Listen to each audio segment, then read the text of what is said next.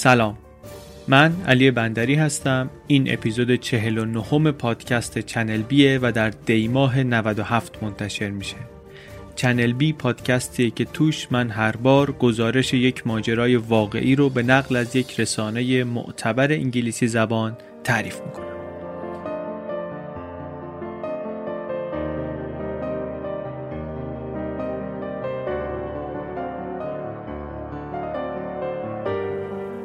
گزارشی رو که در این اپیزود تعریف میکنیم 9 سال پیش آقای جاشوا دیویس در وایرد منتشر کرده. جاشوا دیویس اسمش شاید آشنا باشه به گوشتون. از کارهای ایشون قبلا هم شنیدیم، چه توی پادکست سریالی سیلک رود چه توی مکافی. اصلا گزارش منبع اصلی اپیزود مکافی نوشته این آقا بود، جاشوا دیویس. یه دفعه من بهش ایمیل زدم، فکر کنم بعد از همون مکافی بود، گفتم آقا ما گزارش شما رو تعریف کردیم توی پادکست و اینطور خیلی خوشحال شد. گفتش که به شنونده ها بگو اگه این گزارش ها رو دوست دارن یه مجله آنلاینی من راه انداختم با دوست و همکارم جاشوا برمن با نام اپیک مگزین، epicmagazine.com. اینا هم لینکشو میذاریم، برن اونجا رو چک کنن. اونجا خیلی گزارش‌های باحالی میذاریم. چند تا گزارششو فرستاد، پیشنهاد کرد، گفت اینا رو تو پادکست بگین. از جمله یه گزارشی که گفت این رفیق من جاشوا برمن نوشته و این گزارش بعدن از روش فیلمنامه آرگو رو نوشتن. آرگو هم یادمونه دیگه، اون فیلمه بود درباره 6 تا آمریکایی که CIA بعد از اشغال سفارت آمریکا اومد از تهران فرارشون داد. گفت این گزارش رو کار کنیم، فکر کنم شنونده های شما دوست داشته باشن چون به ایران مربوطه و اینا. جوابی که به ایشون دادم همون جوابیه که به شما میدیم وقتی که گزارشی پیشنهاد میکنید. میگیم که چیزی که گروه خوبی از شنونده ها داستانش رو بدونن یا شنیده باشن و از اون مهمتر خودمون ماجراشو میدونیم، خیلی دیگه انگیزه و علاقه‌ای برای اینکه بریم سراغش نداریم راستش. ولی تشکر کردیم و گفتیم چشم. مجله‌شون هم نگاه کردیم، گزارش‌های خیلی خوبی هست. توی اپیزودهای آینده به احتمال زیاد یه چیزی از مجله‌شون تعریف خواهیم کرد. لینک مجله‌شون رو ولی میگذاریم که ببینید که پیغام ایشون رو هم به شما منتقل کرده باشیم. اپیک مگزین. بعدش هم این که این اپیزود پاک و پاکیزه است و با خیال راحت جلوی خرد و کلان و کودک و بزرگ میتونید گوشش بدید.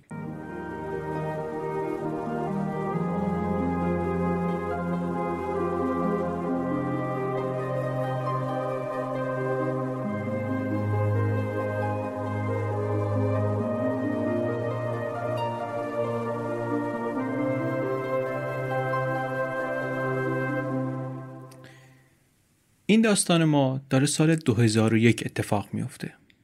کجاییم؟ بلژیک. در شمال بلژیک شهری به اسم آنتورپ. توی خیابون اصلی یه کافه‌ای هست، از این کافه‌های کوچولو موچولو، از این تنگ و باریکا، 6 تا دونه میز کوچیک. یه گوشه‌ای یه آقایی نشسته داره ریز ریز اسپرسوش رو مزه میکنه و بیرون رو نگاه میکنه. این آقا نقش اول این اپیزود ماست. آقای لئوناردو نوتاربارتولو. کافه نکته برجسته‌ای نداره خودش. میزاش، قهوهش، این چیزاش مهم نیست. چیزیش که اهمیت داره محلشه. اون جایی که آقای نوتاربارتولو نشسته، از اون گوشه کنار پنجره میتونه مرکز تجارت الماس دنیا رو ببینه. در طول ساعات کاری هفته از پنجره که بیرون نگاه کنی تو خیابون یه سری یهودیای حسیدیک می‌بینی، حسیدی‌ها. اینا با این کلاهای لبه‌دار کاملا مشخصه، کیف چرمی دستشونه، بندشو بستن دور مچشون. از اون طرف ونای حمل پول میبینی، اینایی که آدم هی میبینه خیالات ورش میداره. از این ور پیکای گردن کلفت و عضلانی مسلح که دارن چمدانای کوچیک مشکی این ور اون ور میکشن. آفریقایی ها و آفریقایی تبارا، کت شلوارای آبی روشن. هندیا با این عینک ذره بین دارا، لوپا که گردنشون آویزونه. ارمنیای کمو بیمو با عینک مطالعه‌ای که گذاشتن بالای سر پر از لک و پیس.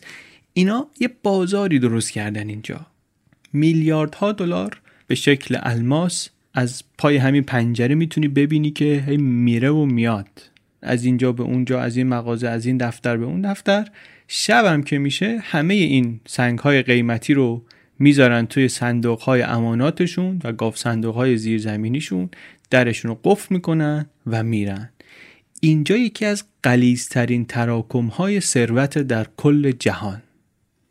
یه سال پیش یعنی سال 2000 این آقای نوتاربارتولو که از این به بعد بهش میگیم لئوناردو به خاطر اینکه زبون من خیلی راحت نمیچرخه هر دفعه بخوام بگم نوتاربارتولو، این آقای لئوناردو آمد اینجا و به عنوان یک وارد کننده تورینی ایتالیایی، وارد کننده سنگ‌های قیمتی، یه دفتر کوچیک اجاره کرد در دایموند سنتر، مرکز الماس، یکی از بزرگترین ساختمان‌های این منطقه. مثل بقیه مستاجرین این ساختمون با این اجاره نامش به جز کارت شناسایی که بهش میدادن برای ورود به ساختمون، یکی از صندوق‌های امانات رو هم که توی والت ساختمون بود بهش دادن. والت اون گاف صندوق بزرگ، اون اتاق بزرگ گاف صندوق ها که توی زیر زمین بود. سریع هم دست به کار شد خودش. سنگای کوچیک معمولا می‌خرید، نقدم پول میداد. آدمی هم بود که به سر و وضعش خوب میرسید، با روی باز و گشاده فرانسه صحبت میکرد. این سوداگران بازار و اینایی که باهاش معامله میکردن و اینایی که مرتب میدیدنش تو خیابون و کافه و این ور اون ور، هیچ وقت احتمالاً هیچ کدوم به فکرشون نرسید که یکی از بهترین سارقان جواهر جهان رو آوردن بین خودشون جا دادن.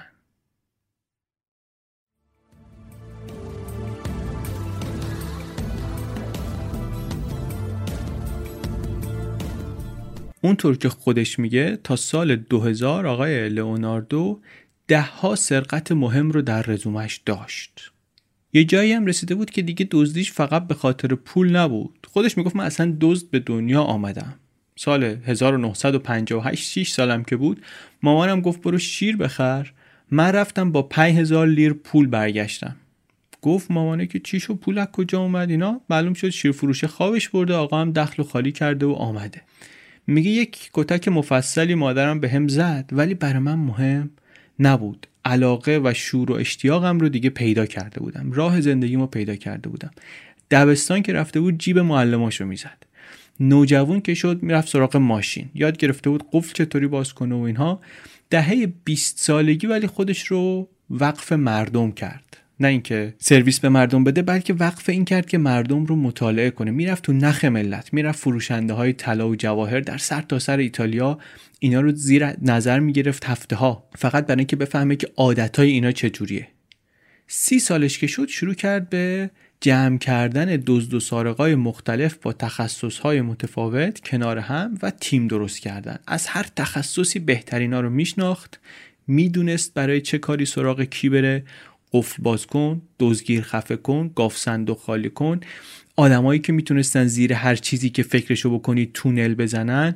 یکی رو میشناخت که از دیوار صاف مثلا میتونست بالا، از نمای شیشه‌ای ساختمون نقاله میگه که میتونست بره بالا. این شبکه سازی رو کرده بود. بعد کار که پیش میامد به فراخور اون کار یه تیم مناسبی میچید و مشغول میشدن. این آدمایی هم که میشناخت بیشترشون از جمله خود آقای لئوناردو، اینا یا تورین زندگی میکردن یا همون دور و برا. این شد که اینا کم کم معروف شدن به مکتب تورین. ویژگی خود لئوناردو این بود که چارم داشت، اصطلاحاً جذب میکرد مردم و افسون میکرد. اصلا اینجا در بلژیک هم رفته بود در پوست یک جواهر فروش سرحال خوشمشرب، این ور اون ور دعوتش میکردن، میرفت این دفتر و اون کارگاه و میتونست یه نگاهی بندازه تو گاف صندوق ملت و چند تا سنگ قیمتی ازشون میخرید. بعد یه هفته بعد یا یه ماه بعد یا چند هفته بعدش یه شبی نیمه شبی کل انبار طرفو خالی میکردن و دورو که رفتیم. آنتورپ خیلی جای خوبی بود براش، هم سنگای قیمتی و جنس واسه دزدیدن زیاد بود، هم جای مناسبی بود برای آب کردن اجناس مسروقه‌ای که از جاهای دیگه داشتن یا از جاهای دیگه می آوردن. گردنبند الماسو ایتالیا می دزدیدن و می آوردن اینجا، سنگاشو دونه دونه نقد می فروختن. ساکن اینجا نشدشون البته، ولی سر می زد، ماهی 1-2 بار می آمد، چند روزی می موند، یه آپارتمانی داشت نزدیک همین محله الماس. بعدم می شست پشت ماشین و برمی گشت پیش زن و فرزندانش در دامنه های آلپ. چند تا خریدار قابل اعتمادم داشت، جنس دزدی که می آورد با اینا کار می کرد. حالا امروز هم که ما رفتیم سراغش در تابستون 2001 اسپرسوش رو که تموم کرد، یکی از همین معتمدین، یک دلال یهودی که باهاش قبلا کار کرده بود، قرار داره باهاش، آمد سراغش و نشست که یک اختلاطی بکنن. یکم حرف زدن، بعد گفتش که آقا من یک چیزی میخوام به شما بگم، یه مقدار غیر عادیه، بد نیست که بریم بیرون یه قدمی با هم بزنیم. اینم طرفشو میشناخت دیگه، از اون سوابق معاملاتی میدونست که چی کار است. گفت بسیار خوب. پا شدن و آمدن بیرون و از منطقه که خارج شدن لحن صحبت آقا عوض شد کم کم. دلاله دیگه خبری از اون بیخیالی و بیتفاوتی توی لحنش نبود، جدی شد و گفتش که بزرگوار من میخوام شما رو استخدام کنم برای یک فقره سرقت، یک کار بزرگ. گوشاش تیز شد لئوناردو. گفتش که بفرما. گفتش که پیشنهاد من خیلی هم شفاف، خیلی هم سرراسته. من 100,000 یورو میدم، یه سوال ازت میپرسم. 100,000 یورو جواب یه سوالو میخوام.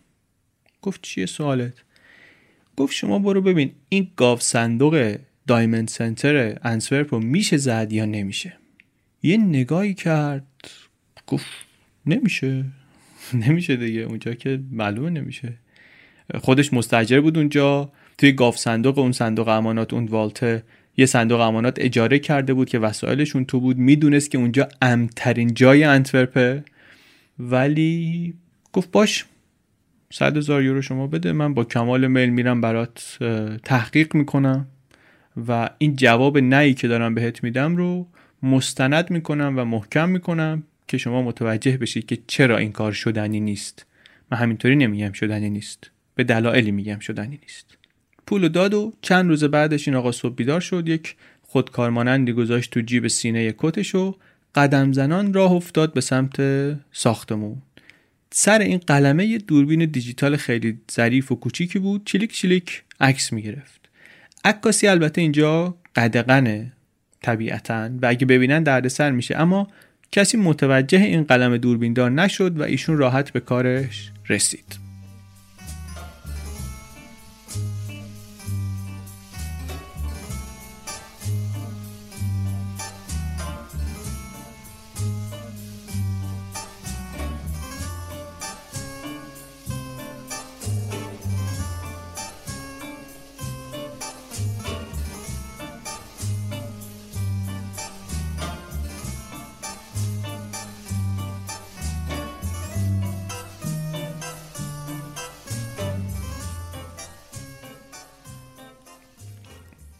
شناساییش رو هم از بیرون شروع کرد. میخواست جوابی که داره میده جامع باشه. یک کیوسک پلیس سر خیابون بود. 2 مأمور پلیس پشت شیشه های ضد گلوله نشستن تو کیوسک. 3 خیابون اصلی منطقه زیر پوشش دوربینن.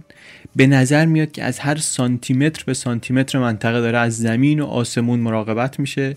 سر خیابون هم از این سیلندرا داشت که میرن تو زمین ماشینای جوازدار رد بشن، بعد میان بالا که بقیه نتونن رد شن. سوئیچای این سیلندرا هم تو همین کیوسک است. همینطوری که قدم میزد داشت عکس هم میگرفت دیگه. بعد کم کم سر خود رفت سمت مرکز الماس، یک ساختمون 4 طبقه دایموند سنتر. شکل و شمایلش مثل استحکامات نظامی بود، خاکستری رنگ، در انتهای جنوبی این منطقه. نیروی امنیتی خصوصی داره واسه خودش و یه مرکز کنترلی داره که این ورودی ساختمون رو اداره میکنه. ورودیش از این درای گردون فلزی داره. یه حراستی داره که همون دم در بازدید کننده ها رو سینجیم میکنه که شما و کجا و این حرفا.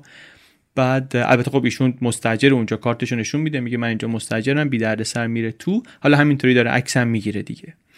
بعد آمد و سوار آسانسور شد و 2 طبقه رفت پایین، رسید به اتاق کوچیک و تنگ زیرزمین، سرسرای والت، سرسرای این گاف صندوق.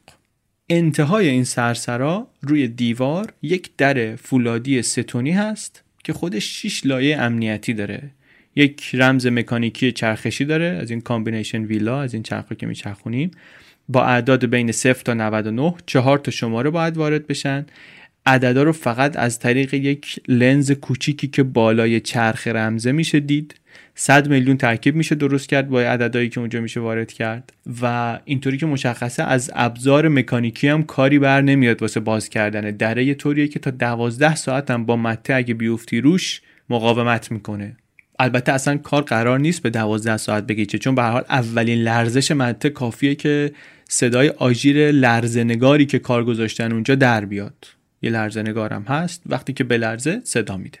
بعد یه جفت صفحه فلزی هم مجاوره هم هستن که یکیشون رو خود دره، اون یکی روی دیوار همون سمت راسته، کنار همن. اینا وقتی که فعال باشن یه میدان مغناطیسی درست میکنن. اگر در باز بشه این میدان قطع میشه، و با قطع شدن میدان آژیر به صدا در میاد و خب آدم‌ها خبردار میشن. این میدان رو بخوای از کار بندازی یه صفحه کلید اونجا هست، باید یه رمزی رو واردش کنی. بعد از همه اینا یه قفل هم داره تازه که اون قفله یه کلیدی داره 30 سانتی که کپی کردنش تقریبا غیر ممکنه. البته کسی که میخواد بره تو لازم نیست همه این مراحل رو رد کنه دیگه، در ساعت‌های اداری در بازه، جلوش فقط یک نرده فولادی هست. اما خب فکر لئوناردو هیچ وقت این نبود که مثلا بررسی کنم ببینم کی میشه اینجا رو سرقت مسلحانه کرد، به زور جلوی مردم را باز کنی، بری تو، با تیراندازی بیای بیرون. اصلا ذهنش اینجاها که نمیرفت که. میگفت اگه کسی اینجا رو بخواد بزنه، اینجا که زدنی نیست هیچ، ولی اگر کسی بخواد بزنه شب باید بیاد. بعد از اینکه نگهبانا گاوصندوق و قفل کردن و رفتن و ساختمون رو تخلیه کردن و ورودی رو با این نرده‌های جمشوی فولادی بستن و همه این کارا، اون موقع دیگه کسی در ساختمون گشت نمیزنه، به خاطر اینکه همه خیالشون راحته، این امکانات فنی رو داریم و 10 لایه امنیتی اینجا و اونجا و اینا، و نگهبانا هم راحت میرن سراغ کارشون دیگه، فارغن از نگرانی گاوصندوق و ساختمون. آمد ایشون جلو و زنگ روی این نرده‌های فولادی رو فشار داد و نگهبانی بود که طبقه بالا نشسته بود، این فید ویدیویی رو نگاه میکرد، شناختش از همون راه دور، نرده فولادی رو باز کرد. استاد آمد، رفت توی والت، اون تو ساکت ساکت، دور تا دور دیوارای کلفت بتونی، خود فضای داخلی هم توش حسگرهای نور هست، حسگرهای گرما هست، حسگرهای حرکت هست. یه دوربینی هست اونجا که تک تک حرکاتش رو داره توی اتاق نگهبانی نشون میده. بعد فید ویدیو روی یک نوار ویدیویی هم ضبط میشه. خود صندوقایی هم که هستن اینجا تک تک مال آدمای مختلف، اینا صندوقای مسی یا فولادی، اینا هر کدومشون واسه باز کردنشون هم کلید لازم داری، هم رمزو باید بدونی. رمز هر صندوق هم 17576 تا ترکیب داره. رفت آقای لئوناردو، رسید صندوق امانات خودش رو یه بار باز و بسته کرد و بعد آمد بیرون و نتیجهش رو گرفته بود. گفت بله من رفتم و بررسی کردم و اینها، و این سخت ترین چیزیه که من تا حالا در زندگیم دیدم به عنوان یک هدف دزدی. 2-3 روز بعدم رفت قرار گذاشت با دلاله و گفت آقا جون اینجا رو من رفتم بررسی کردم، این گاف صندوق حقیقتاً ضد سرقته، اینم عکساش، اینم گزارشش، خدمت شما. گفت دست شما درد نکنه، خیلی ممنون، بسیار خوب، تشکر از زحمات شما، 100,000 یورو خدمت شما، خدافظ. خدافظ.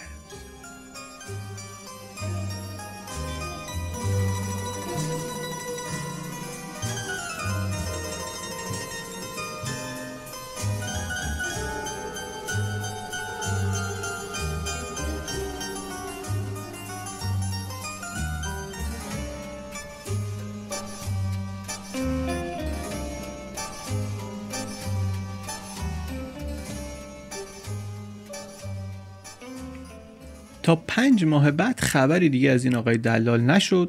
لئوناردو هم فکر کرد قضیه تموم شده دیگه. اما بعدش سرکله آقا دوباره پیدا شد. گفتش که بیا هم دیگه رو ببینیم. یه آدرس بهش داد، یه جای خارج از شهر. گفت بیا اونجا. رفت اونجا سر قرار، دید یه انبار متروکه، یه دلاله هم ایستاده دم در. سلام علیکم. گفت بیا میخوام ببرم به چند نفر معرفیت کنم. در ورودی قراضه‌ای داشت این انبار، بازش کردن رفتن تو. دید یک سازه عظیمی هست اونجا که روشو با پلاستیک سیاه ضخیم پوشوندن. دلاله یه گوشه پلاستیکو زد بالا و اینا دوتایی رفتن زیرش و خشکش زد لئوناردو. انگار وایساده بود تو سرسرای دم گاوصندوق. دست چپش در گاوصندوق بود، اون تو هم که میرفتیم مو به مو عین همون والتی بود که توی دایموند سنتر داشتن، همه چی عین همون اصلش. دوزاریش افتاد که دلاله از رو عکسایی که این گرفته آمده اینو اینجا ساخته. یه جوری بود انگار اصلا رفته تو فیلم سینمایی. توی این گاوصندوق تقلبی 3 نفر ایتالیایی داشتن با هم دیگه پچ پچ می‌کردن. اونا این دوتا رو که دیدن ساکت شدن. دلاله آمد جلو، همه رو به هم معرفی کرد. یکیشون آقای بود به اسم نابغه، The Genius، تخصصش سیستم‌های آژیر و هشدار بود. گفت دلاله که این نابغه هر جور آژیری رو میتونه از کار بندازه. لئوناردو به این گاوصندوق اشاره کرد، گفتش که اینو شما میتونی از کار بندازی واقعا؟ یه لبخندی زد و گفتش که بله من بیشتر از این رو هم میتونم از کار بندازم، ولی شما هم باید یه حرکتایی بکنی. گفت بسیار خوب. یکی دیگه بود اونجا، یه آقای قد بلند عضلانی بود، بهش میگفتن هیولا. به خاطر این بهش میگفتن هیولا، که در هر کاری که انجام میداد هیولاوار خوب بود. هیولای باز کردن قفل بود، چند رشته‌ای بود، البته هیولای برق هم بود، هیولای مکانیک هم بود، هیولای رانندگی هم بود، قدرت بدنی فوق‌العاده‌ای هم داشت. بقیه یه هوا بگینگی ازش میترسیدن، واسه همین دیگه هیولا بودن واقعا جامعی بود که بر قامت او دوخته بود، همه بهش میگفتن هیولا. یکی دیگه بود به اسم شاکلید، The King of Keys. این یک آقای آرومی بود، یه مقدار مسن‌تر نسبت به اینها، سر و شکل شبیه پدر بزرگا بود. دلاله گفتش که این آقای قفلساز پیر و چروکیده یکی از بهترین جائلان کلید در سر تا سر جهان. یکی از کارهایی که این آقا باید میکرد این بود که از روی اون کلید 30 سانتیه گاو صندوق که غیر قابل کپی کردن بود یک کپی درست کنه. گفت به لئوناردو که من میتونم از این یک کپی درست کنم، فقط شما یک ویدیوی واضح باید ازش به من نشون بدین، دیگه بقیهش با خودم. لئوناردو گفت که همچی کار راحتی هم نیست، شما میگی یه ویدیوی واضح، این خیلی باید فکر کرد بهش. گفتش که دیگه اون دیگه مشکل شماست. نابغه برگشت به لئوناردو گفتش که نترس بابا جان، من کمکتون کنم، کار تیمی همینه دیگه. اینجوری بود که لئوناردو اضافه شد به این تیمی که از چند وقت پیش داشتن کار میکردن و اینها مشغول طرحریزی و برنامه‌ریزی برای سرقتشون شدن که سال 2001.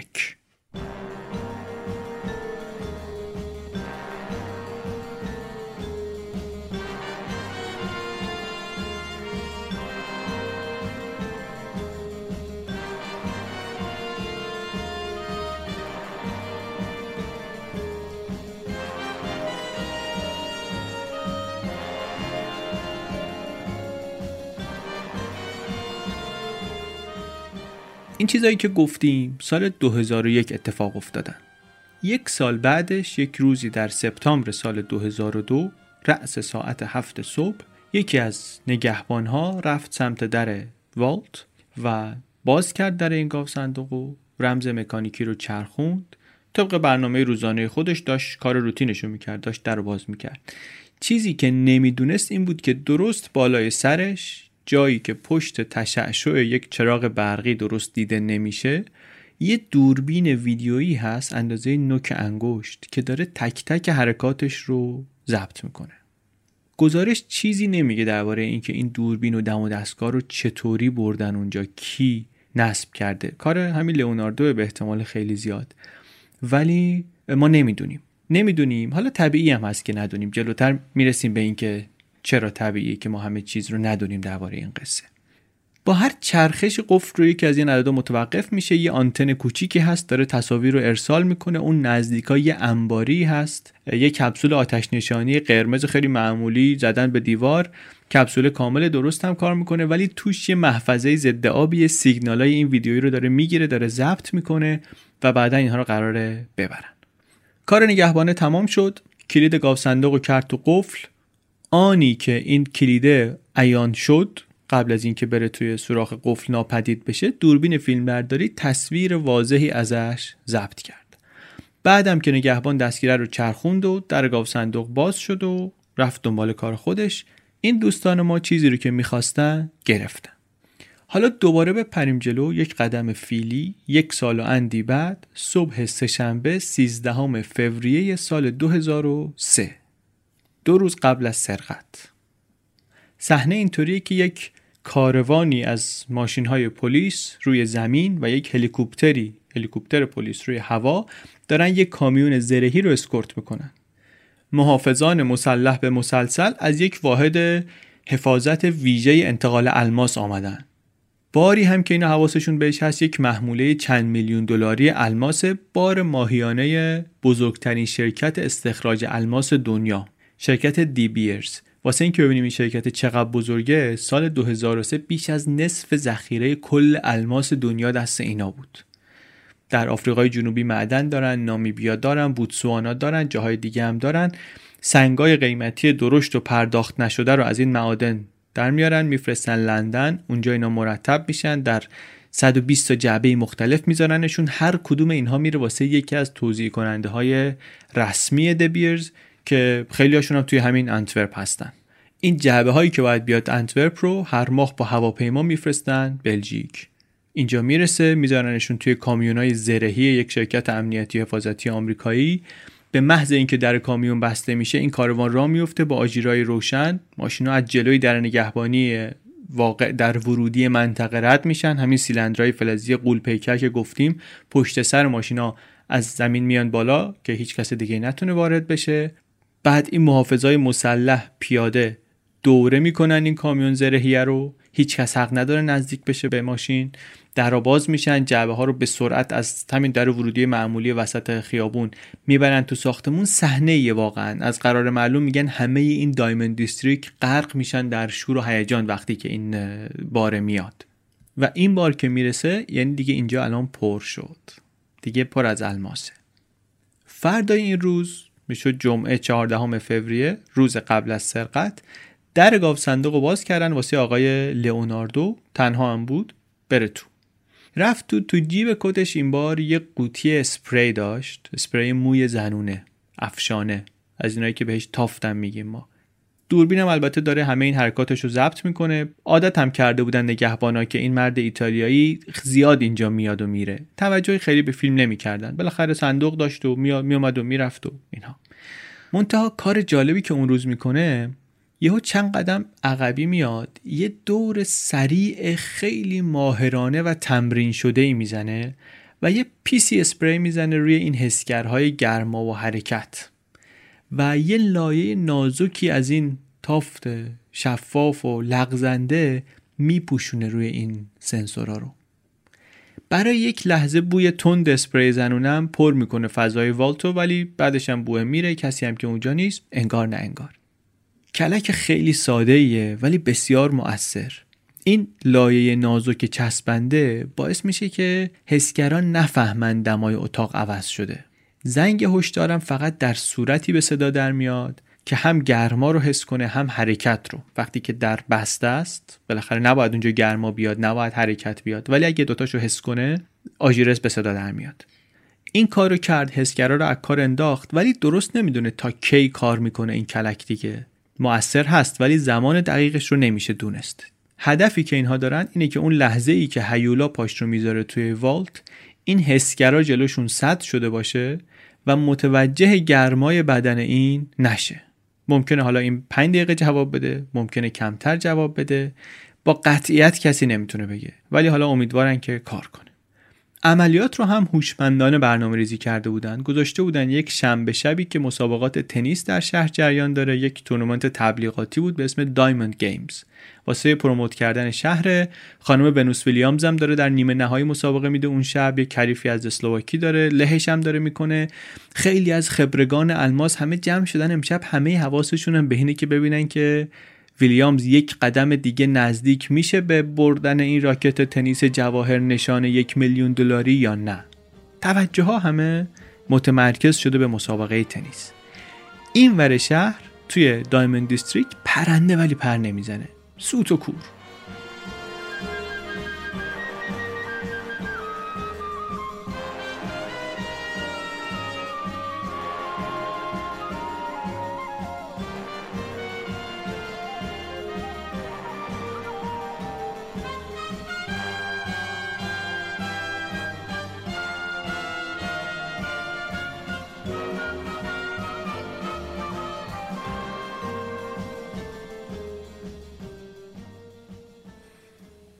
خود لئوناردو پشت فرمون یه پژوی 307 اجاره‌ای نشسته، پژوی خاکستری.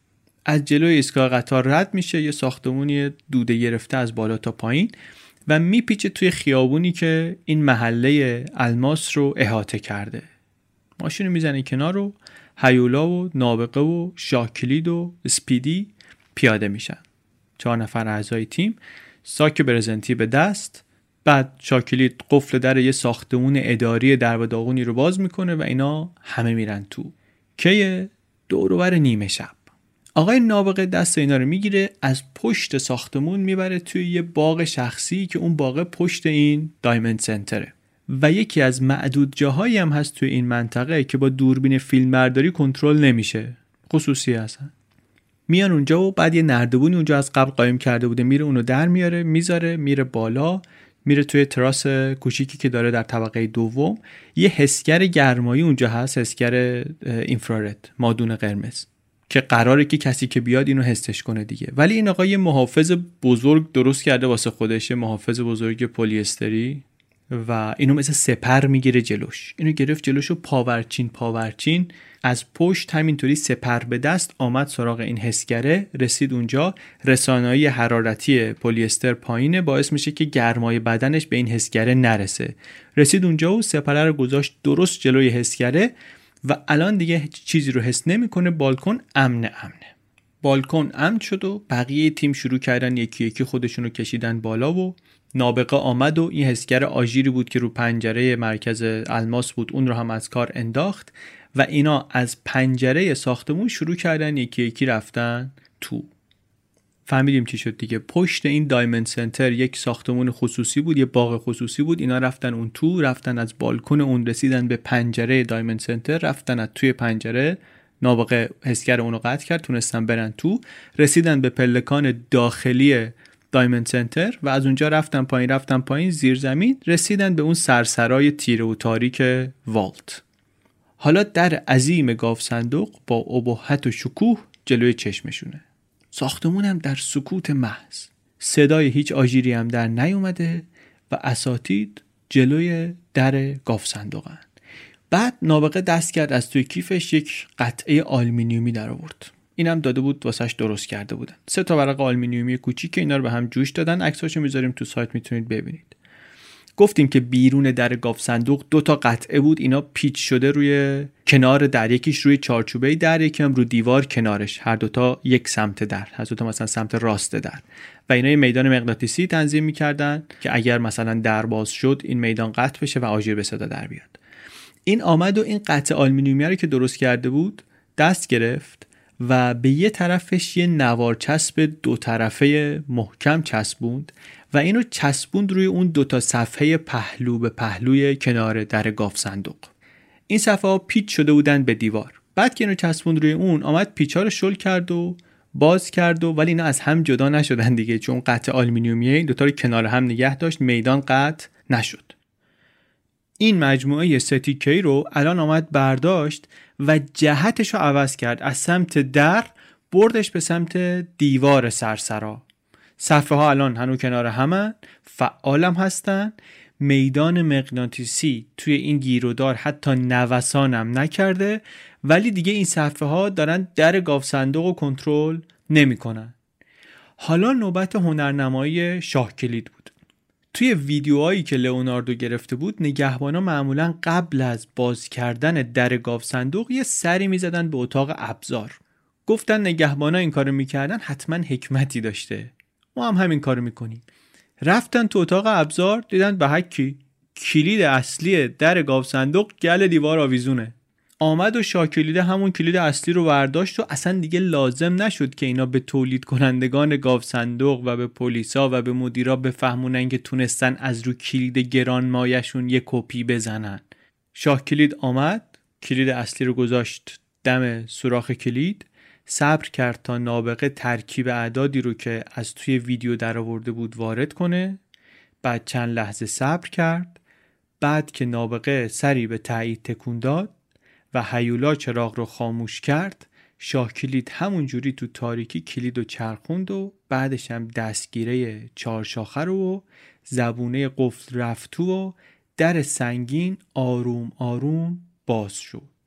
چراغ هم معلومه چرا خاموش کردن دیگه، نمیخواستن که وقتی در رو باز میکنن حسگرهای نوری که اونجا هستن چیزی دریافت کنن. الان اسپیدی دیگه دوید رفت سمت پله ها. قرار این بود که این مدام در تماس باشه با لئوناردو اینجا، ولی آنتن نمیداد موبایل. الان دیگه رفت بالا، سیگنال گرفت، زنگ زد به رفیق قدیمی، گفت آقا ما توییم دیگه.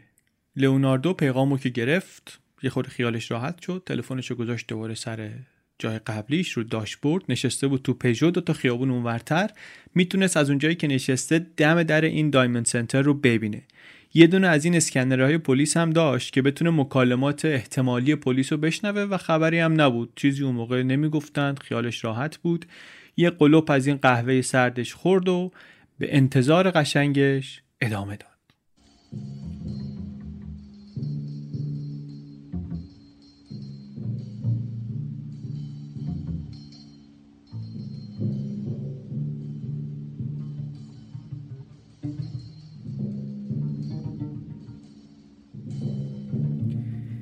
اما در سرسرام شاکلیت با زبردستی قفل نرده فلزی رو هم باز کرد، بعد عقب عقب آمد. همین وقت هیولا آمد نرده رو وا کرد، دوتا قوطی رنگم تو انباری پیدا کرد گذاشت جلوش که بسته نشه. مثل بقیه اعضای گروه البته هیولا هم دستکش پلاستیکی پوشیده، روی قوطی‌های رنگ هیچ اثر انگشتی چیزی نموند. الان وقت این بود که بقیه سیستما رو از کار بندازن. رفت ایستاد در فضای تاریک ورودی گاو صندوق. تنها صدایی که الان میاد صدای نفس‌های بقیه از پشت سرش، در واقع تنها صدایی که این داره میشنوه. بدنش هم همین الان داره گرما رو میفرسته تو گاو صندوق. اون اسپری مویی که گفتیم زدن روی حسگر مادون قرمز بالاخره تأثیرش رو از دست میده دیگه. هر ثانیه‌ای که این اونجاست حضورش داره دمای محیط رو میبره بالا. باید سریع حرکت کنه ولی ضمناً ضربان قلبش رو هم پایین نگه داره. همونطوری که تو انباری تمرین کرده بود بارها و بارها، 11 قدم فیلی برداشت به سمت اتاق، به سمت وسط اتاق. دستاشو برد بالا، دراز کرد به سمت سقف، یک صفحه‌ای رو هل داد عقب. سیمای ورودی و خروجی سیستم امنیتی رو با دستاش، با انگشتاش احساس کرد. یک پالس الکتریک خودکار مرتب با این سیما شلیک میشه توی اتاق و برمیگرده. هی رفت و آمد میکنه، گفتگو میکنه و هر کدوم از این حسگرها اگه دوچار مشکل بشن این مدار قطع میشه. یه پالسی میره توی اتاق، انتظار جواب داره، جواب اگه نیاد آژیره میکشه.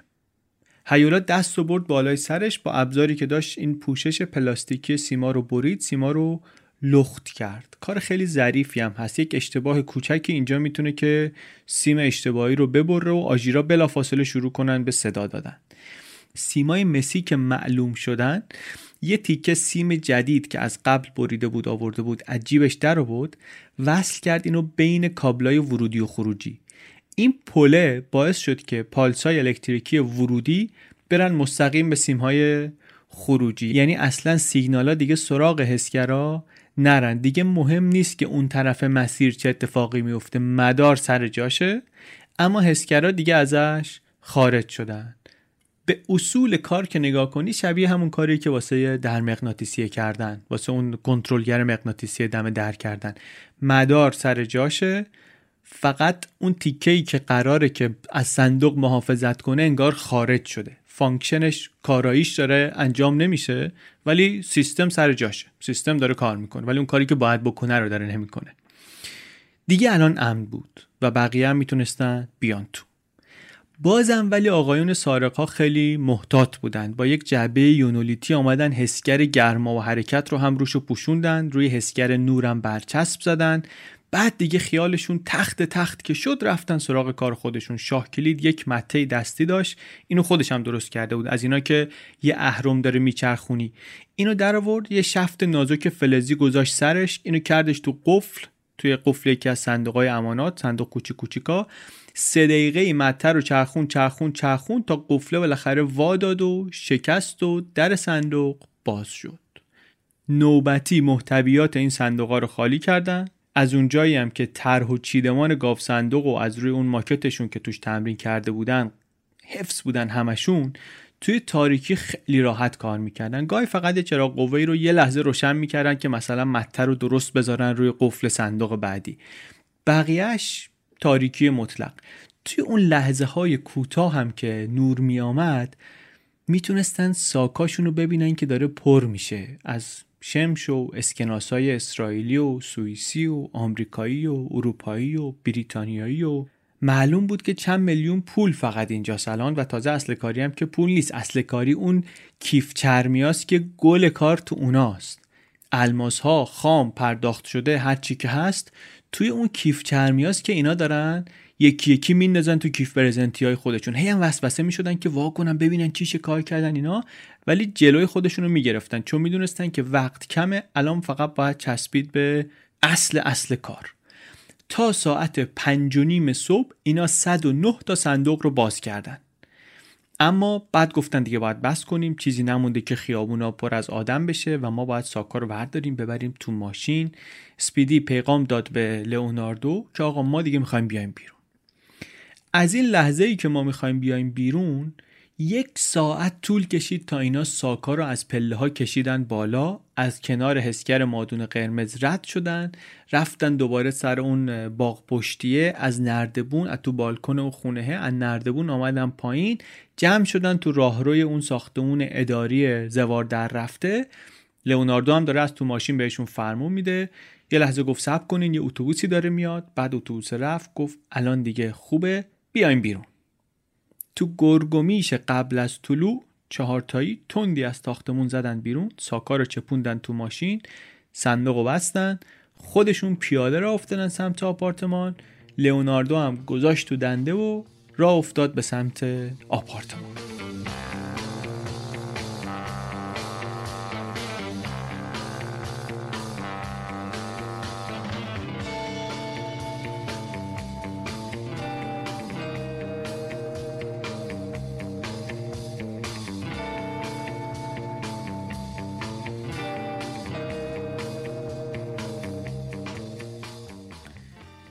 نیم ساعت بعد همه تو آپارتمان بودن، حلقه زده دور ساکا، دستاشون رو میمالن به هم. هیولا یکی از ساکا رو وا کرد، یک کیف چرمی رو کشید بیرون، دیگه وقت جشن گرفتنه. کیف رو وا کرد توشو ببینه، یهو خشکش زد. کیف چی بود؟ خالی بود. یک کیف دیگه برداشت، اینم خالیه. مضطرب، ملتهب، نگران، ساکا رو یکی یکی خالی کردن، کیفا رو یکی یکی وا کردن، دیدن که تقریباً تو هیچ کدوم از کیف چرمیا هیچی نیست. یه چیزی غلط پیش رفته بود. الماسا باید اونجا می بودن. گفت لئوناردو که سر کار رفتیم، دورمون زدن. رفتن اینا که تو آشپزخونه یک ساندویچ سالمی واسه خودشون درست کنن بخورن. لئوناردو هم رفت زیر دوش آب داغ، احتیاج داشت تنها باشه، فکرشو جمع جور کنه، خستگی داره لهش میکنه. فکر میکرد با خودش که من تو این هفته های گذشته همش این کیفا رو دیدم تو دفتر جواهرسازا، جواهر فروشا، همیشه هم توشون پر بوده. الان هم انتظار داشتم که بیش از 100 میلیون دلار ما پول درآورده باشیم امشب، ولی این چیزی که من میبینم همه 20 میلیون دلار بیشتر نمیشه. فکر کرد، یادش افتاد به اون قول و قراراش با دلاله و فکری که جرقه زد تو سرش این بود که نکنه این دلاله تنها کار نمی کرده، نکنه که این آمده به یه سری از رفقای تاجرش گرا رو داده و اونا آمدن قبل از این که اینا بزنن به گاف صندوق اموال خودشون رو اونجا در آوردن و حالا میخوان برن ادعا کنن بیمه که آقا ما چنین و چنان داشتیم تو صندوق، جواهراتمون دزدیده شده و بیمه رو قشنگ چاق بتیغن. دو سربرد دیگه، جواهرات هم میذارن جیبشون و اصلا خیلی هاشون تو دفترهای خودشون گاف صندوق داشتن، ممکن بود سنگا رو قبل از این که اینا بیان برداشته باشن، برده باشن، گذاشته باشن تو گاف صندوقهای خودشون، بعدم الان برن ادعا کنن و دو سرسود. یهو متوجه شد که عجب رودستی خوردم. این سرقتی که این همه براش برنامه ریزی کردیم، انقدر قشنگ اجرا کردیم، اصلا احتمالا یه بخشی از یه کلاهبرداری بزرگ و استادانه از شرکت بیمه. آب و بست زیر دوش بود دیگه، گفتیم آب و بست. پیش خودش فکر کرد که چی بودیم چی شدیم، نیم ساعت پیش من شاه شطرنج بودم، الان سرباز پیادهی بیش نیستم. چی شد هم چی شد.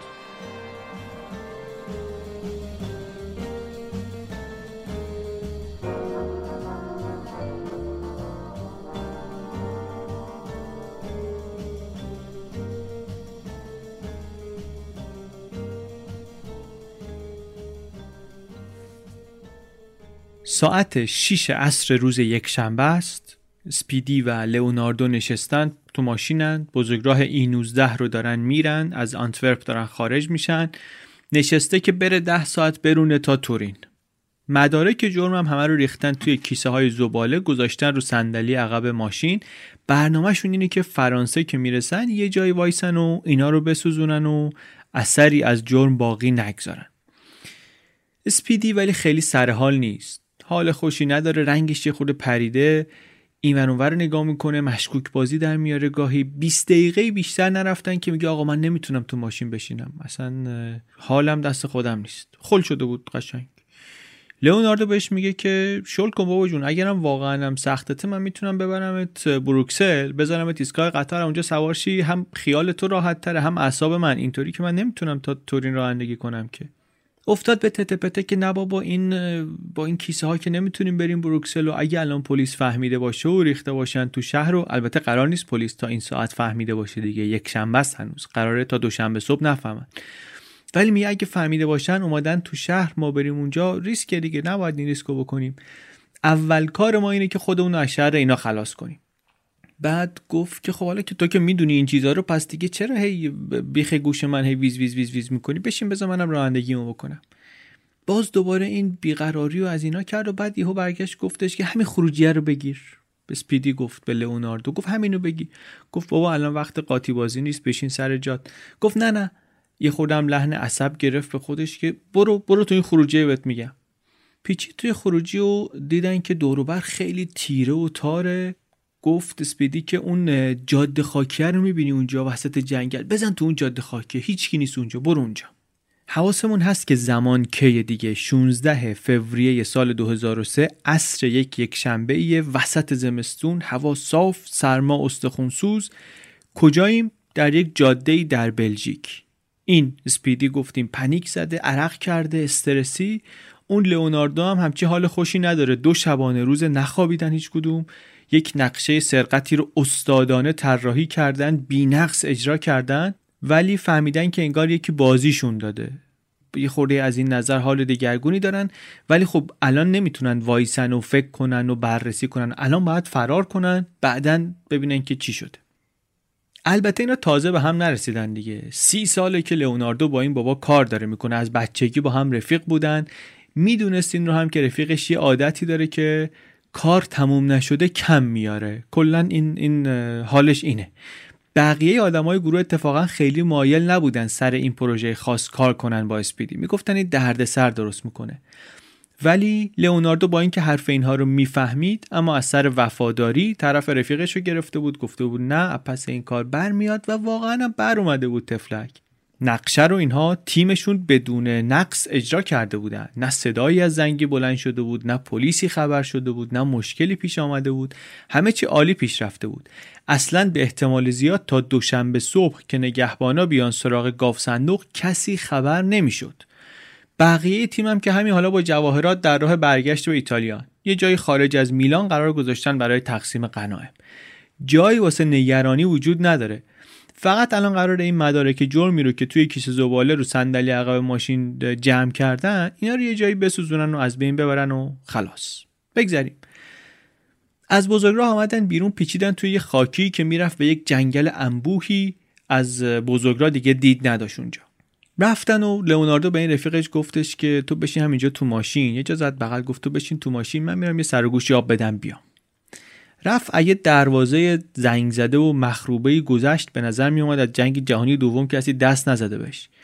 توی اون تاریکی چش درست جایی رو نمیبینه، به نظرش اومد که اینجا متروکه است، اصلا آدمیزادی اینجا رفت آمد نداره. تصمیم گرفت که یه آلونکی اونجا بود کنار برکه، بیاره این خرت و پرتا رو همینجا آتیش بزنه، قال قضیه رو بکنه. رفت کیسه رو تو ماشین بیاره، دید ای دل غافل، این یارو اسپیدی خل شده قشنگ. خرت و پرتای تو کیسه زباله ها بین این درخت‌ها و بوته ها پخش و پلا، اسپیدی هم لای گلولای داره جلد و ولز میکنه، کاغذا رو پرت میکنه روی بوته های کوچیک زیر درخت‌ها، مثلا معلوم خودش واقعا حال عادی نداره خیلی. این قرقره های فیلم عین تزیینات درخت کریسمس، پیچیده دور بوته ها، پولای اسرائیلی و هندی و اینا از کنار یه ساندویچ سالامی نیم خورده دارن تو هوا میچرخن. این گل دوروبر ماشین با این تیکه های ریز الماس، تیکه های کوچولو و درخشان الماس، نقطه نقطه داره میدرخشه. یه نگاه به این وضعیت کرد، یه نگاه به هوا کرد، یه نگاه به این رفیقش کرد، گفت که اینی که من میبینم جمع کردن این صحنه شیرین چند ساعت کاره. بعد تو همین حال که بود اسپیدی توهمم زد که یکی داره میاد. یه نگاهی دور و بر کردید، صدایی نیست به جز صدای بزرگراه، حتی قلقل این نهره هم صداش میومد، بس که ساکته. ولی خب اسپیدی داره نفس میزنه، قشنگ معلومه وسط یه حمله عصبی درست حسابیه. برگشت با تحکم بهش گفتش که تو دیگه برو تو ماشین. یه مقدار فکر کرد و دید که این صحنه رو اینا نمیتونن درست جمع کنن با این حالی که دارن. اینجا هم که به هر حال پرت دیگه، کسی دستش نمیرسه به اینجا. که خودم اومدم دیدم اینجا اصلا ما خودمون چطوری اینجا رو پیدا کردیم، کی ممکنه دنبال ما بیاد اینجا، ولش کنیم بره. یه خورده فکر کرد و آخرش به این نتیجه رسید که نه جمع کردنش کار ماست تو این شرایط و نه اینکه اینجا فکر میکنم کسی دستش به اینها برسه، پس کار مطمئنیه اینها رو بذاریم و بریم. این شد که این صحنه رو همونطور رها کردن و رفتن.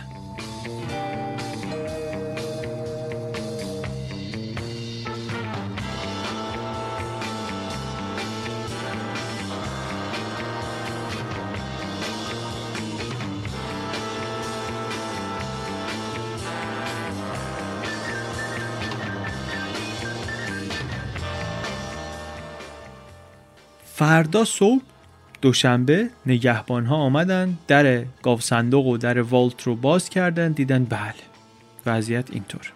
زنگ زدن پلیس و 2 نفر کاراگاه تخصصی این کار آمدن و دیدن که بله این اتاق زیرزمین، همون والت، جایی که گاوصندوق توشه و قرار بوده که از امن‌ترین اتاقای جهان باشه، حالا این در فولادی ضخیمش نیمه بازه. بیشتر از 100 تا از 189 تا صندوق امانتش شکسته، باز شده درش. رو زمین کپه کپه پول نقد، جعبه‌های مخملی، پخش و پلا، یه جوری که پای این پلیس بی هوا رفت روی دستبند مرصع. معلوم بود که انقدر بردن که همین جوری از دست و بالشون طلا جواهر میریخته زمین. صحنه رو داشته باش شما دیگه. یه عکسی از این والته هست در صبح روز دوشنبه، میذاریم تو سایت که ببینین. این آقایونی که آمدن رؤسای جوخه الماس بودن. دایموند سکواد، تنها نیروی پلیس متخصص الماس در کل جهان. قلمرو اینا هم همین خیابان‌های تو در توی منطقه الماس در آنتورپ. نبض بازار الماس دنیا گفتیم الان اینجاست. بازار الماس هم الان برخلاف قدیم دیگه صنعت آبرومندیه. اینجا هم جای خیلی مهمیه در صنعت و در تاریخ الماس. سال 2000 دولت بلژیک جوخه الماس رو تشکیل داد. و این 2 نفری که الان آمدن، اون صبح رسیدن سر گاوصندوق، اینا اولین افرادی بودن که واسه این جوخه استخدام شدن. زنگ زدن، اول یک هشدار سرتاسری دادن، گفتن که بگید در سطح کشور اعلام کنید که اینجا رو زدن، همه گوش به زنگ باشن. بعد یکیشون زنگ زد به اون شرکتی که سازنده و کنترل کننده این دزدگیر گاوصندوق بود، خودش ساخته بود، خودش نصب کرده بود، خودش هم نشسته بود میپایدش.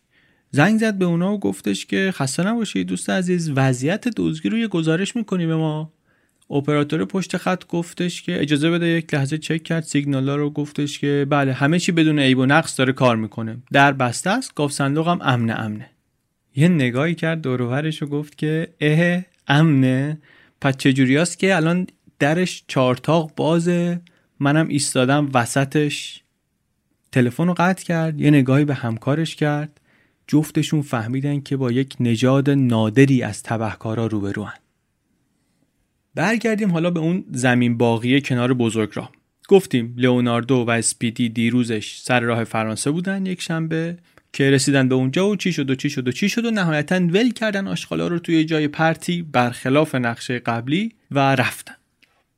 از بعد روزگار این زمین مال یه آقای بقال بازنشسته‌ای بود 60 ساله که خونش همین دور و بر بود و به دلایلی از جمله به این خاطر که راسو خیلی دوست داشت، خودش هم 2 تا راسو داشت، این 12 هکتار زمین سبز و پردرخت قشنگ با آب جاری رو خریده بود که راسوهاش بیان اینجا تو سوراخ خرگوشا بگردن و بدون این نگاه کنه کیف کنه. همیشه هم سر این آتاشخالایی که تو زمین پیدا میکرد مشکل داشت، مدام زنگ میزد، پلیس شکایت میکرد، اونا میگفتن باشه حتما پیگیری میکنیم، ولی خب کار خاصی نمیکردن. کی میاد مثلا به خاطر اینکه یه کسی زنگ زده من باغچم کنار بزرگ را آشغال توش پیدا کردم بیاد پیگیری کنه؟ کاری نمیکردن. تا اینکه صبح دوشنبه 17 فوریه شد، ایشون مشغول شکار بود، زیر بوته ها یه کپه آشغال دید. خشمش زد بیرون، دستشو برد به آسمان که ای خدا و ای پیغمبر، آخه من چه گناهی مرتکب شدم این بلا سرم میاد. بعدم زانو زد یه نگاهی به این آشغالا بندازه که وقتی زنگ میزنه به پلیس بتونه دقیق گزارش بده، میدونست که پلیس میپرسه. خونه که برگشت زنگ زد و شکایت‌های معمولش رو کرد و اون افسر پشت خطم با بیمیلی داشت سوال‌های روتینش رو میپرسید که بله متاسفیم، ای وای چه بچه‌های بی‌تربیتی، از این صحبت‌ها که یهو گوشش تیز شد به یکی از کلمات آقا. گفت یه بار دیگه میفرمایید که چی بود تو این آشغالا؟ گفت آره یه نوار ویدیویی بود که باز شده پخش و پلاس بین درخت‌ها، یه بطری شراب، یه ساندویچ سالامی نیم خورده است و همونطور که عرض کردم یه تعدادی پاکت سفید روش نوشته آنتورپ دایموند سنتر. اینطوری شد که این اولین باری شد که به تماس‌های ایشون ترتیب حصر دادن. 3 سوته 5-6 تا کارگاه ریختن تو جنگل، وجب به وجب زمینشو گشتن، زباله‌ها و سنگای پخش و پلا رو جمع کردن. برد ایشون هم با رضایت نگاه میکرد، میگفت بله بالاخره یک پلیس واقعی حرفمو جدی گرفتن، با ادب با احترام اونطوری که شایسته و بایسته است دارن با این مشکل زباله برخورد میکنن. ظرف چند ساعت همه این زباله ها رو آوردن، یک اتاق درست کردن، اتاق مدارک و شواهد در ستاد الماس آنتورپ، پر شد اینا همه اونجا.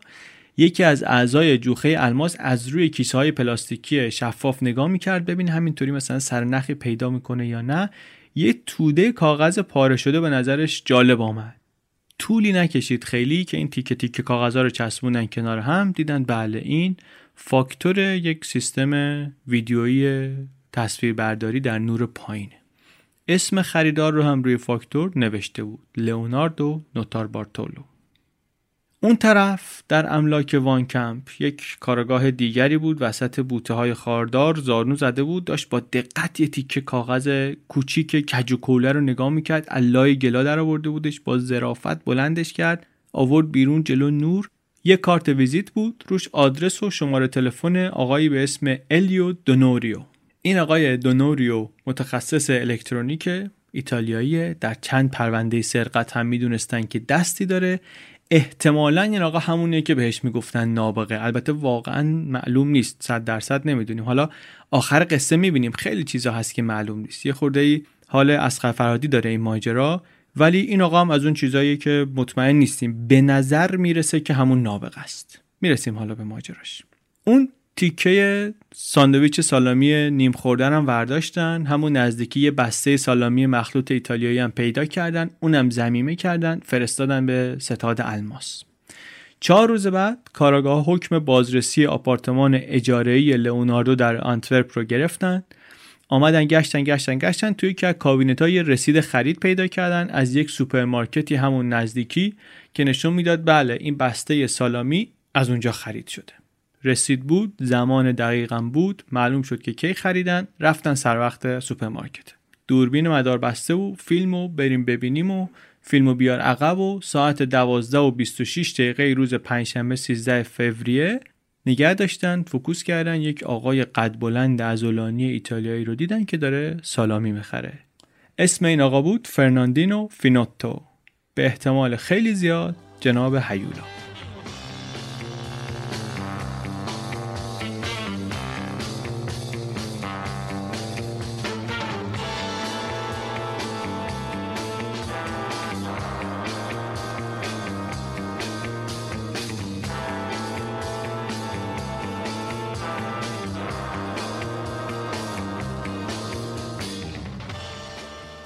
روز دوشنبه حدود 36 ساعت بعد از تمام شدن سرقت، تیم سارقان در یک باری در شهر آدرو در ایتالیا جمع شدن دوباره دور هم.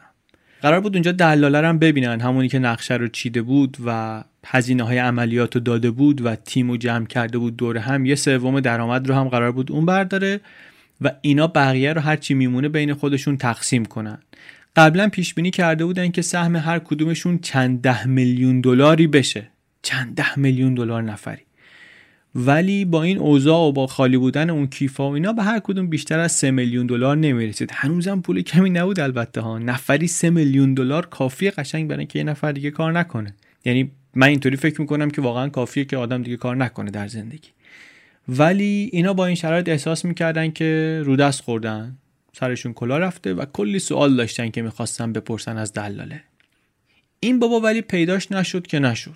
لئوناردو همینطوریش هم یه خورده پریشون بود به خاطر اتفاقی که در جنگل افتاده، میدونست اشتباه کرده و سرزنش میکرد خودشو، میگفت من باید بعد از این که اسپیدی رو پیاده کردم دم ایستگاه قطار برمیگشتم، زباله ها رو میسوزوندم، سهلنگاری خجالت آوری کردم، واقعا کار آماتوری و غیر حرفه‌ای و سوتی بدی. ولی چیزی که بیشتر از این ناراحتش میکرد این بود که این اسپیدی رو خودش پادرمیونی کرده بود که بیارن و حالا هم این گند زده بود، سوتی داده بود. انقدر نشستن دا بار تعطیل شد. اولی خورده اسپرسو خوردن، بعد دیگه رفتن سراغ آبجو، ولی دلاله نیامد. شب سه‌شنبه لئوناردو شام پیش خانواده‌اش بود توی خونه خودش خارج از تورین. سعی میکرد که ماجرا رو به رو خودش نیاره، وانمود کنه همه چی طبیعیه. نوه 3 سالش با موبایلش بازی میکرد، میخندوندش، اینم خوش بود، حداقل برای لحظاتی خوش بود. بزرگترین مشکلش الان این بود که باید برمیگشت بلژیک، هم ماشینه رو که اجاره کرده بود باید تحویل میداد در آنتورپ، بعدش هم برنامه‌اش این بود که بره اونجا ماشین رو برگردونه، بره دم در مرکز الماس یه چرخی بزنه، خودی نشون بده. اینجوری اگر پلیسا دنبال اجاره نشین‌هایی بودن که غیبشون زده، اینو جزء آمار اونا حساب نمی‌کردن. بعدم بالاخره یه فرصتی بهش میداد این کار که بره آپارتمانش رو هم تمیز کنه، هیچ مدرکی به جا نذاره اگه یه وقتی رفتن اونجا. گفت به خانواده که من فردا صبح زود راه میافتم. زنش گفت که منم میام باهات، من چند وقت درست حسابی ندیدمت، میام باهات، شبم یه سری میریم هلند، اونجا رفقا رو میبینیم، مثلا شام میخوریم دور هم با دوستامون، خوش میگذره. گفتن خیلی خوب. فردا صبح راه افتادن و همچی که اینا دارن پایین کوههای آلپ میرونن، پلیس داره خونهشون رو در ایتالیا محاصره میکنه. از شمال ایتالیا اینا راه افتادن، از سوئیس بگذرن، از فرانسه بگذرن، برسن به بلژیک. کاراگاه‌های الماس در بلژیک این فاکتور سیستم نظارت تصویری رو نگاه کردن و بر اساس اون از پلیس ایتالیا خواستن که بره خونه آقا رو بگرده. رفته پلیس در خونهش، پسر 24 سالش مارکو که خونه است در رو گفته باز نمی‌کنم. بعدم پشت سر هم داره شماره باباشو میگیره و بابای جواب نمیده، به مامانم زنگ میزنه، اونم جواب نمیده. حالا چرا جواب نمیده؟ به خاطر اینکه نوش که شب داشته بازی میکرده موبایلو گذاشته روی سایلنت، صداشو قطع کرده. همینطوری که این داره تماس میگیره که به اینا خبر بده، پلیس دیگه به زور درو وا میکنه و میاد تو. پلیس میاد تو، این از اون طرف داره میره بلژیک و پلیسا در بلژیک دارن فکر میکنن که با این زمانی که الان از سرقت گذشته، سارق ممکنه هر جایی رفته باشه دیگه، ممکنه برزیل باشه، ممکنه تایلند باشه، ممکنه روسیه باشه. خوشم میاد همه این مقاصد احتمالی رو ما تو این اپیزودهای قبلی بهشون پرداختیم، کم یا زیاد. تایلند، برزیل، روسیه، شخصیت‌های ما همه اینجاها رفتن.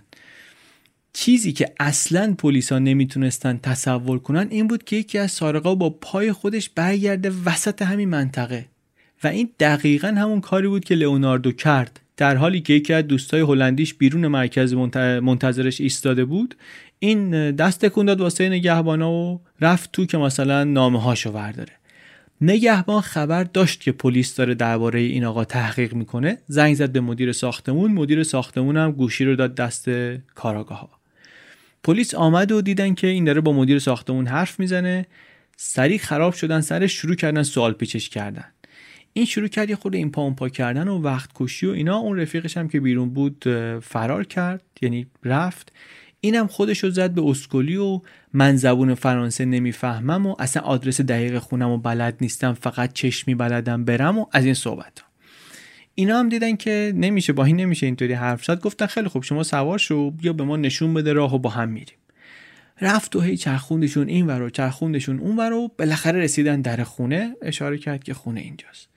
داشتن ماشین پلیس رو پارک می‌کردن که دیدن به به، سر و کله خانومش و رفیقش هم دم در خونه پیدا شد که دارن میان بیرون، کلی کیف و کیسه و اینا دستشونه، یه قالی هم لوله کردن زیر بغلشون دارن میرن. 1 دقیقه دیرتر رسیده بودن، اینا رفته بودن و هرگز اینها دستشون نه به اون 2 نفر میرسید نه به اون وسایلی که داشتن میبردن. اینا رو ولی گرفتن سر بزنگا و همه رو بازداشت کردن. توی همون کیفا و کیسه ها و اینا کلی شواهد حیاتی بود. یه سری سیم کارت اعتباری بود که باهاشون فقط زنگ زده شده بود به 3 تا شماره 3 نفر ایتالیایی‌ها. یک کسی که احتمالاً نابغه بود، یک کسی که احتمالاً هیولا بود و یک مرد ایتالیایی خیلی مضطرب و کژپندار و کشف‌پندار یعنی پارانوید، آقای پیترو تاوانو که احتمالاً همون اسپیدیه. شب سرقت یک اطلاعاتی دکل مخابراتی نزدیک منطقه الماس نشون میداد که این 3 سیم کارت و اون 3 همه اونجا بودن، تو منطقه بودن.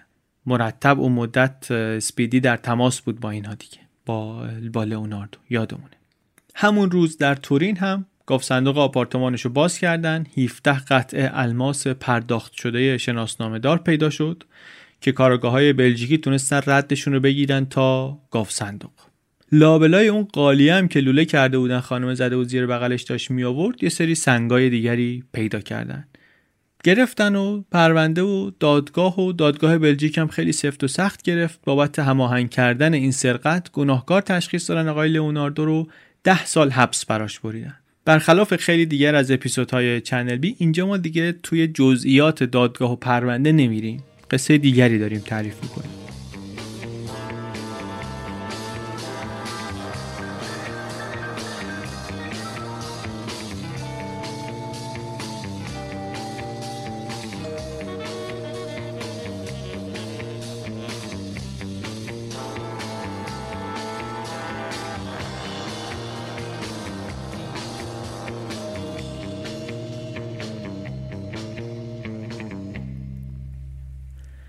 این از ماجرای لئوناردو. از اون ورم به کمک اون تماس‌های تلفنی و اون ساندویچ سالامی، کارگاه‌های بلژیکی تونستن پلیس فرانسه رو متقاعد کنن که بره خونه دوست دختر این آقای هیولا در فرانسه و ببینه اونجا چه خبر. رفتن اونجا و یه سری اسکناس‌های $100 اونجا پیدا کردن که تونستن رد شماره سریال اینها رو بگیرن و معلوم شد که متعلق به یکی از مالباختگان مرکز الماس.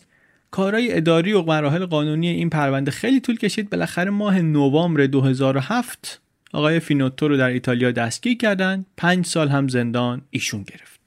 اون دونوریو رو هم گرفتن، تو ایتالیا بازجویی کردن ازش. گفتش که من به این سرقت هیچ ارتباطی نداشتم، من واسه دفتر لئوناردو دوربین امنیتی نصب کردم. ولی DNAش پیدا شده بود رو نوار چسبایی که تو گاف صندوق پیدا کرده بودن.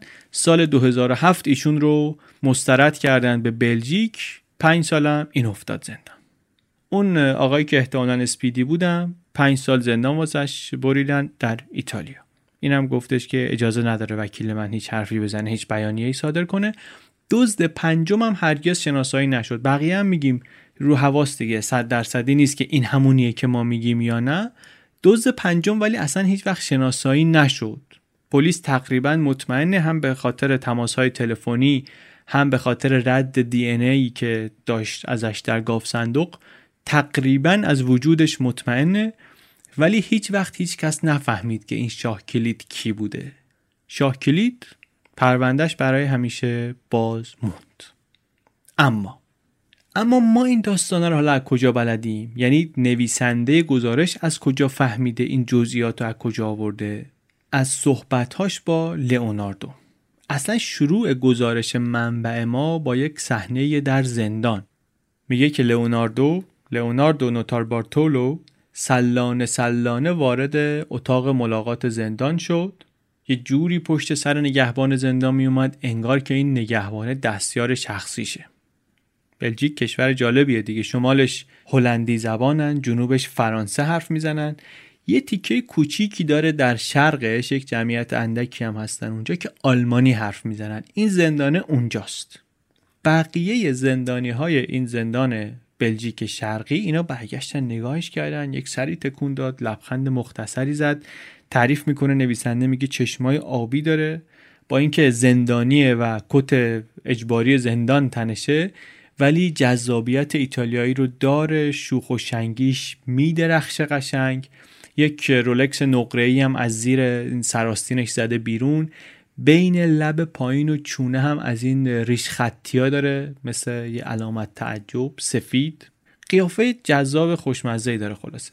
و اون موقع که داره معرفی میکنه این رو نویسنده اول گزارش، میگه ایشون رو سال 2003 گرفتن به خاطر سرپرستی گروهی از دزدان ایتالیایی به اتهام ورود غیرقانونی به مرکز الماس و دزدی پول و جواهرات و سنگهای قیمتی و غنایم دیگه به ارزش $100 میلیون.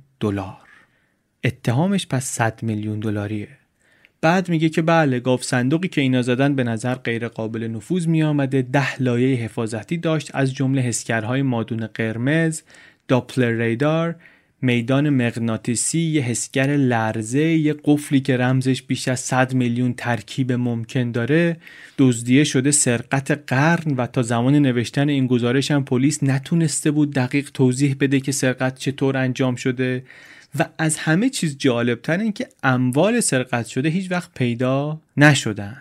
بر اساس circumstantial evidence، شواهد ضمنی فکر می‌کنم ترجمهشه، لئوناردو محکوم شده به 10 سال زندان، محکوم شده، بقیه هم حکم خوردن، هرچند همیشه همشون هر دخالتی در این پرونده رو تکذیب کردن، گفتن ما در این جرم هیچ دخالتی نداشتیم و اون موقع حاضر هم نشدن که با روزنامه‌نگارا حرف بزنن. تا 6 سال بعد اصلا کسی چیزی نگفت. اما الانش یعنی سال 2009 گفته که میخوام قصه رو تعریف کنم. نشسته آقای لئوناردو روبروی نویسنده پشت یکی از 12 تا میز کوچیک مستطیلی اتاق ملاقات زندان، اسم و رسم ترسناکی هم به هم زده.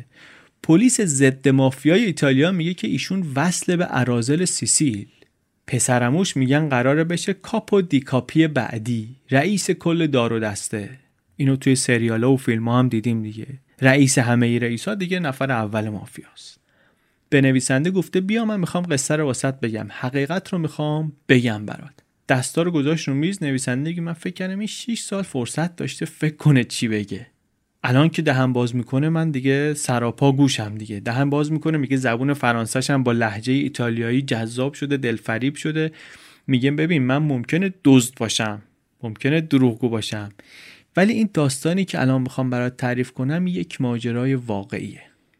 یه سوال مهمی که نویسنده داره ازش اینه که ارتباط پسرعموی تو با این ماجرا چی بود؟ یادمون باشه دیگه تا قبل از این گزارش هیچکس هیچی نمیدونه. از اون دلاله و اینکه اصلا یه تاجر دیگری سفارش دزدی رو ممکنه داده باشه و جزئیات چطوری اجرا شد و اینا رو هیچکی نمیدونه.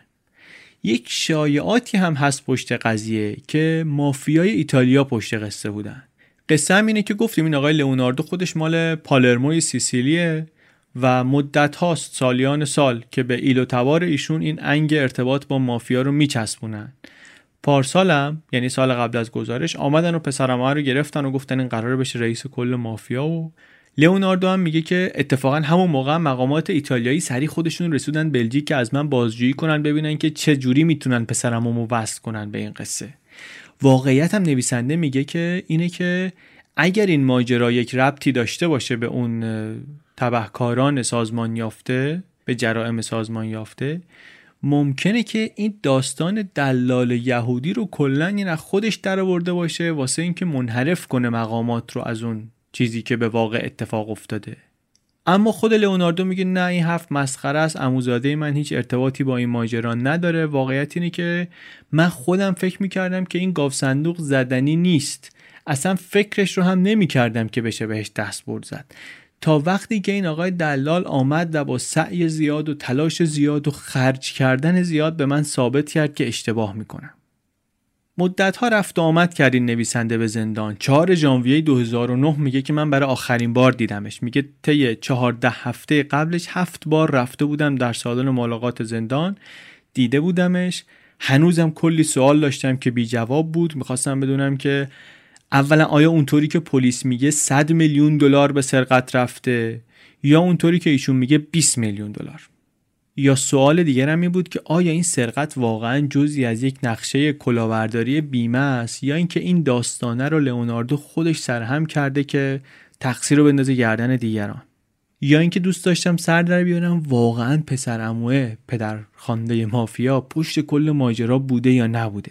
و از همه اینا مهمتر، حالا حقیقت هر چی میخواد باشه، نفر اصلی پشت قصه هر کسی، اموال دزدی الان کجان؟ سر الماسا چی آمد؟ نکته هم اینه که ماهیت مبهم تجارت الماس کاری میکنه که اصلا نشه جواب این سوالا رو پیدا کرد.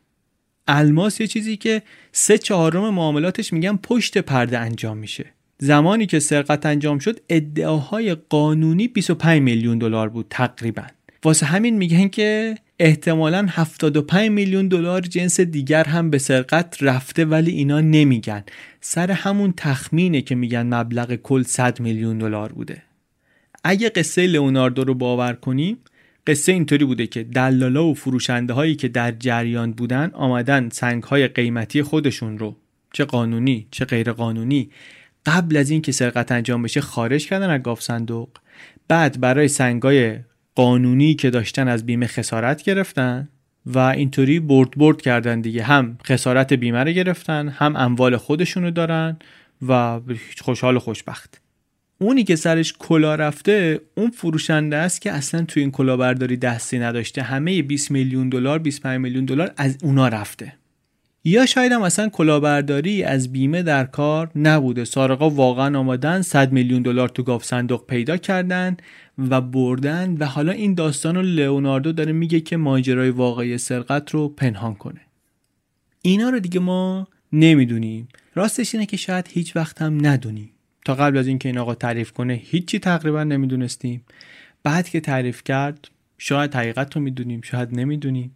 اما صرف نظر از این که کدوم قصه درسته و کدوم کمتر درسته یا اینکه کلاً پرته و خالی بندیه و درست نیست، چیزی که همه سرش موافق هستن اینه که یک تعدادی سارق خیلی کارکشته تونستن یک جایی رو که به نظر میرسید غیر قابل سرقته بیان بزنن، با میلیون ها دلار فرار کنن، میلیون ها دلاری که هرگز پیدا نشد. I started following this story 6 years ago in 2003. I was in Antwerp at the time reporting another story about diamonds. And it was while I was there that I heard about this heist. I was there maybe 2 or 3 months after it had occurred. And I thought, wow, that's an amazing story and I would love to know what really happened. And so I got in touch with Notarbartolo first with his lawyer in Belgium. And then I also started sending him letters in prison. And one day... I received a phone call at home here in California, and it was Leonardo Notarbartolo calling me after 6 years. And the fourth man on the team, not counting Notarbartolo, was known as Speedy. And Speedy was an old friend of Notarbartolo's. They had grown up together, and the others on the team didn't want him. He started to have anxiety problems. But Notarbartolo thought that this was the job of a lifetime, and if they were going to make the biggest score of their life, he couldn't really say to his oldest and closest friend, no, you're not in on this. Unfortunately, it was Speedy who had a panic attack as they were driving out of Antwerp after the heist, and it was his insistence that they pull off the road and immediately get rid of the garbage. That explains why the garbage ended up on Van Kamp's land. It was never Notarbartolo's intention to do that. It was a mistake. It was a reaction to his friend's meltdown. Notarbartolo always planned to drive the garbage to France and burn it in an abandoned warehouse. If he had done that, it's possible that the heist would never have been solved.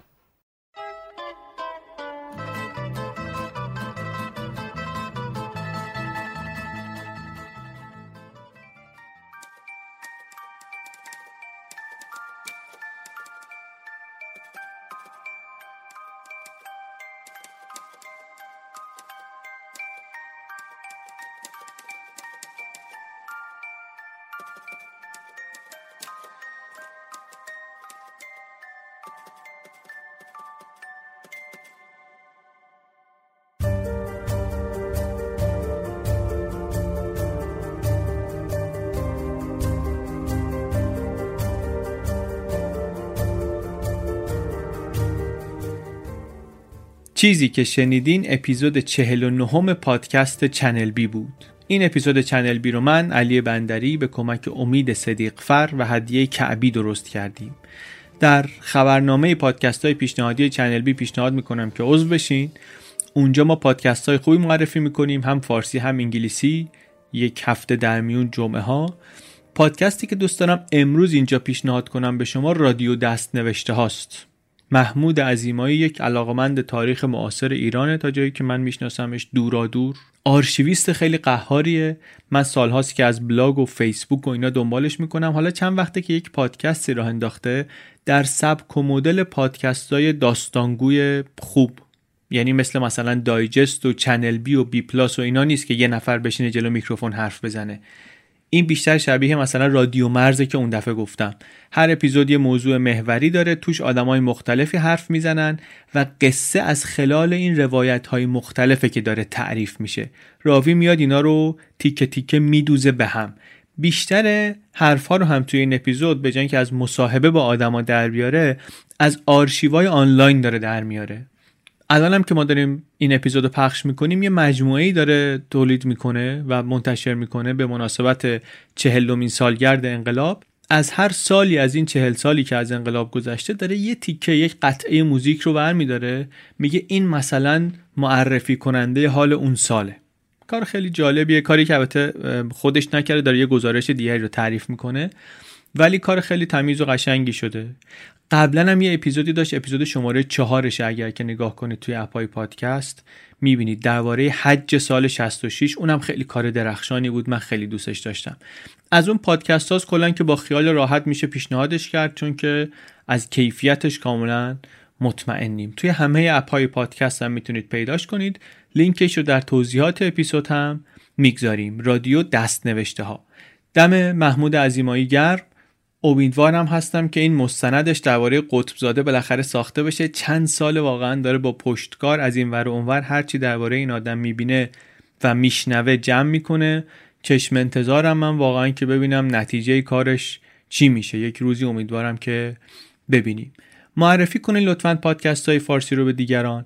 منظور از معرفی هم ریتوییت و اینا نیست، فقط توی توییتر خود پادکست ها کمابیش فعالن، ولی بقیه جاها مثل اینستاگرام یا اصلا خارج از اینترنت، تو سلمونی و تو مهمونی و سر کار و تو راه و در انواع و اقسام صف و اتاق انتظار و هر جایی که میبینید گذران وقت داره آدما رو اذیت میکنه، بهشون پیشنهاد کنین که پادکست گوش کنن. بهتر از پیشنهاد حتی اینه که کمکشون کنید یکی از این پرتعداد پادکست‌های خوب فارسی رو براشون یه جایی یه جوری پلی کنین و جماعتی رو خوشحال کنین. اینطوری دیگه ما هم خیلی خوشحال میشیم. آخرین حرفم این که ما داریم برای اجرای زنده اردیبهشت سال آینده برنامه میریزیم.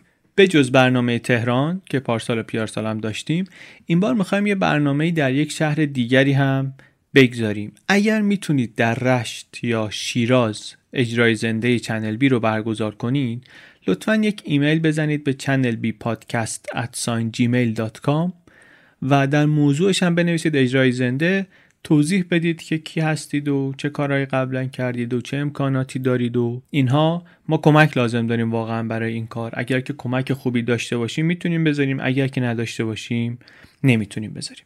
اصل جایی هم که داریم نگاه میکنیم الان دیگه رسیدیم به 2 شهر، رشت و شیراز. یک ندایی به ما بدید اگر که میتونید برای اجرای برنامه در این 2 شهر کمک کنید. خیلی هم ممنونم هستیم از امید و هدیه و از مجید آب پرور، طراح پوستر این اپیزود. چنل بی پادکست.